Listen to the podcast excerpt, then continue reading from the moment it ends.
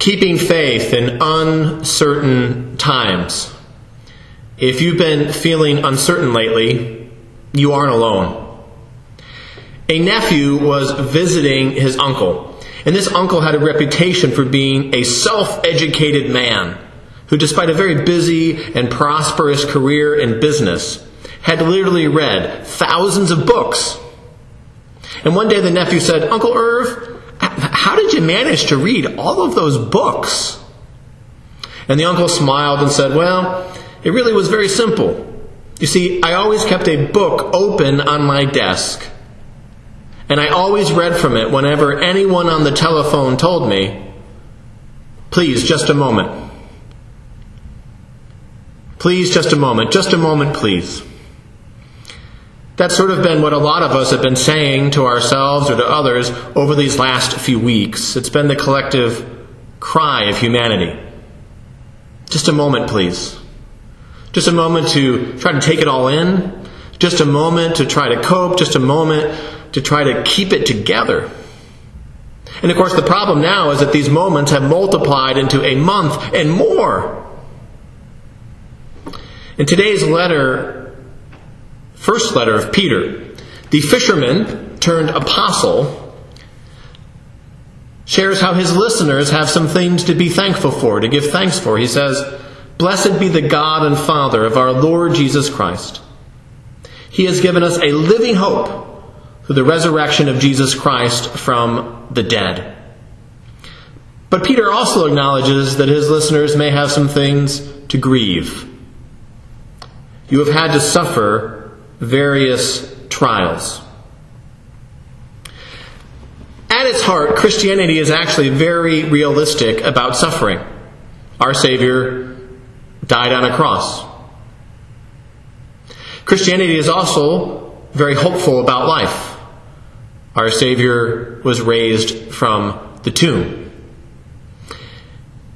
And for 2,000 years, ordinary women and men boys and girls have turned toward the living hope found in God through the resurrection of Jesus Christ from the dead. And these trials that people have experienced while turning in hope have included every known trial known to humankind. These trials that Christians have experienced for 2,000 years have included disease and depression, war and worry, torture, and tornadoes, and yes, even pandemics. This is not the first time the Easter people of Jesus Christ have been in a situation like this. Now, maybe the first time you and I have been in a situation like this. But our spiritual ancestors, the great saints and the ordinary faithful, have been here before. In fact, even our own spiritual ancestors at St. John's. St. John's is 175 years old. And so our spiritual ancestors at St. John's went through the 1918 influenza pandemic and the yellow fever scare that happened the summer right before. And so, in their own uncertain times, our spiritual ancestors engaged in the work of balancing grief and gratitude. Grief and gratitude.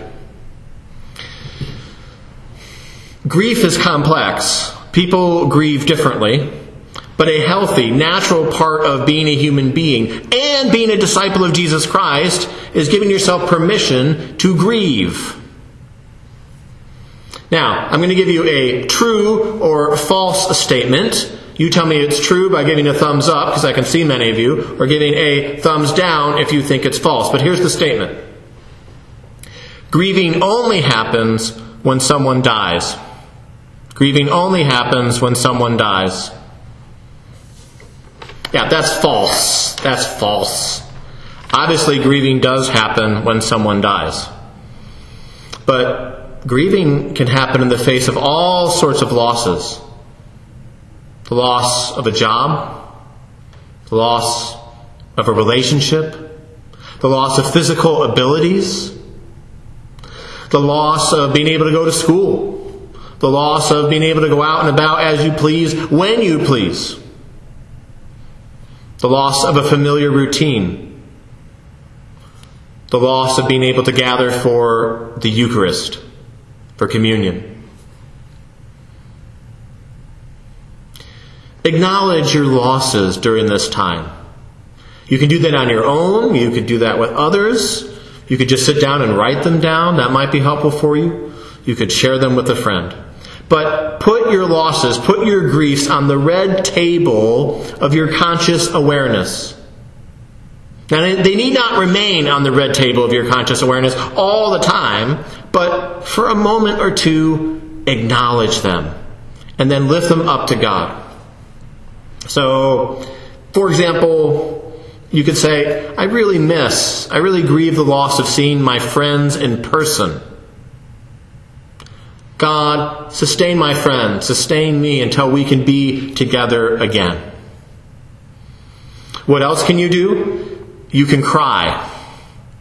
You can just have a water flood of tears across your face if that feels right. Maybe you feel angry or frustrated. Well, express that anger, express that frustration to God in prayer. It's okay. And it's much better if you would express that to God than with others. And now we will turn to a joke. A very short joke. A joke that's a one liner that was made famous by Rodney Dangerfield. Anyone familiar with Rodney Dangerfield? Okay. Some of you will like him, some of you don't. But here's, here's the joke. Once for my birthday, well, first of all, wait, let me start over again. I can't do his whole nervous ticking, but I'll, I'll start over again. So I had a rough childhood. Once for my birthday, my old man gave me a bat. The first day I played with it, it flew away. Hey, it's Rodney Dangerfield's joke, not mine. And I know that Kim Miller and those of you who love bats will particularly enjoy that joke. I see a few hands waving. But don't fly away yet, please. I'm going to stop telling jokes. So here's a question Should you acknowledge your losses? Yes, you should acknowledge your losses. But if you can, and sometimes you can't, sometimes you can't, but if you can, do not live with your face flat on the red table of your griefs. Don't have your face down there all the time. Our spiritual ancestors, even in the worst of circumstances, took time consciously to put their thanksgivings on their green tables of gratitude. Red tables of grief, green tables of gratitude. Dr. Brene Brown, how many of you have heard of her? Dr. Brene Brown, I see several hands going up. Popular author and researcher on gratitude. Well, she tells us this quote, when we numb hard feelings, we numb joy, we numb gratitude, we numb happiness. End of quote. In other words, check it out. Think about it this way gratitude without grief becomes platitude. But gratitude with grief becomes fortitude. Did you catch that? I'm going to rewind, so. Gratitude without grief becomes platitude. But gratitude with grief becomes fortitude. So, yes, practice gratitude, give thanks, offer that up in prayer. You could do that at the main meal of your day. You could do that on the phone with a friend. You could write down your gratitudes. But acknowledge them and then lift them up to God in prayer. So, example, I'm thankful that I'm healthy. God help sustain my health. And this is really a practice that all of you could do during this time. You could do it in your own individual prayers, lift up your griefs, lift up your gratitudes. This is something you could do with people you're living at home with. You could go around in a circle. You could do this over a Zoom meeting with your family. But acknowledge those red griefs, acknowledge those green gratitudes, and then lift them up to God in prayer. And you can end that with the Lord's Prayer. Uh, do you think you could manage to do that at some point? You think that's in the realm of your possibility? I see some heads going up and down. In 1636, in 1636, amid the darkness that was the Thirty Years' War in Europe. A pastor by the name of Martin Rinkart buried 5,000 of his parishioners in one year. 5,000. That's an average of 15 a day. And amid all of that, his country, his parish, his city was devastated by war, death, and economic disaster.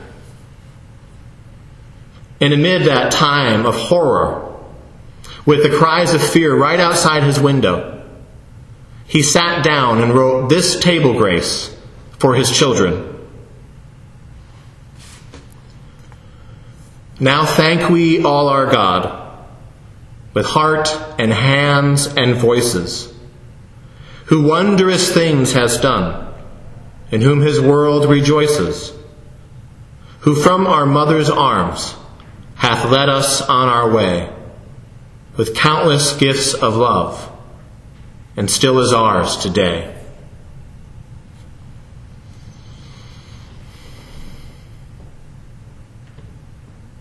With, with Pastor Rinkart and all of our spiritual ancestors in the faith, let us turn to the living hope that God has given us through Christ.